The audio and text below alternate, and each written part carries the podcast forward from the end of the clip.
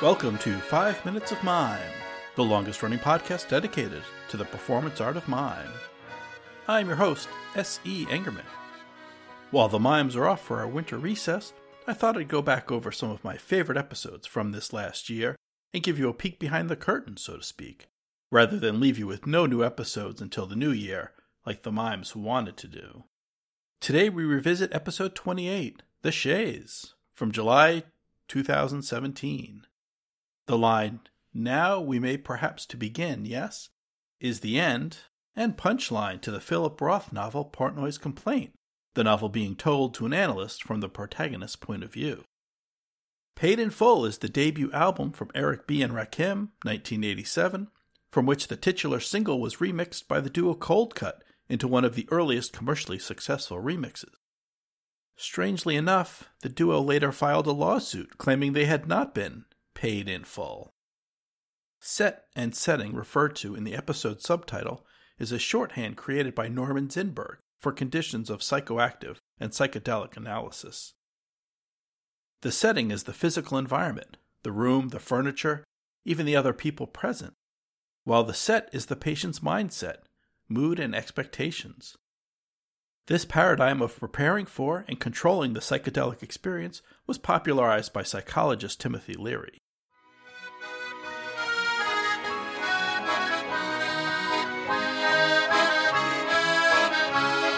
Welcome to Five Minutes of Mime, the longest running podcast dedicated to the performance art of mime. I'm your host, S.E. Engerman, getting paid in full. Mime is the most therapeutic of the performance arts. Silence, rather than restricting, is encouraging of unconscious expression unloosed by the quiescent voice. The muted colors of typical mime costuming and simple props invite both the audience and performer into a hypnagogic state conductive to association of emotion and recollection of forgotten dreams. The cliche of the studio with analyst's chair and patient's couch is as widespread as it is stereotypical. The couch is a near universal symbol of psychoanalysis, present across countries and cultures, even in offices of analysts who do not use it in practice. Examination of literature on the topic does not yield objective support for the necessity or efficacy of the couch as analyst's tool. Additionally, there may be circumstances where this arrangement is contraindicated.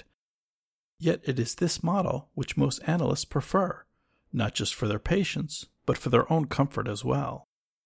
This week's demonstration begins with two performers as doctor and subject. Now we may perhaps to begin, yes?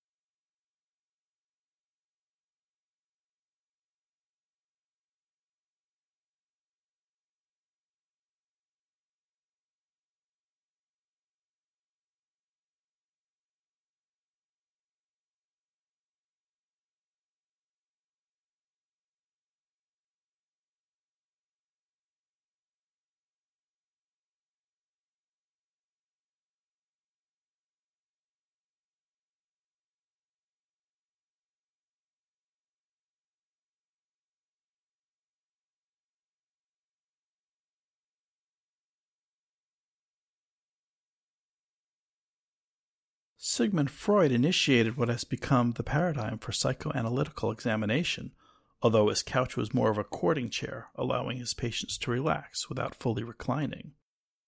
This arrangement, with sofa facing away from the analyst's seat, originated from a very practical consideration. Freud did not wish to be under constant observation while performing analysis. Thanks to all our guests who joined the show this year. If you'd like to learn more, please visit us at 5minutesofmime.com. Join the conversation on our Facebook listeners page, the 5 Minutes of Mime Quiet Storm, and on Twitter at 5 Minutes of Mime. Remember to visit the 5 Minutes of Mime store at TeePublic, tell your friends about the 5 Minutes of Mime playlist on YouTube, and leave a review for us on iTunes. From the 5 Minutes of Mime team and myself, S.E. Engerman, thank you for listening. Until next mime, good night.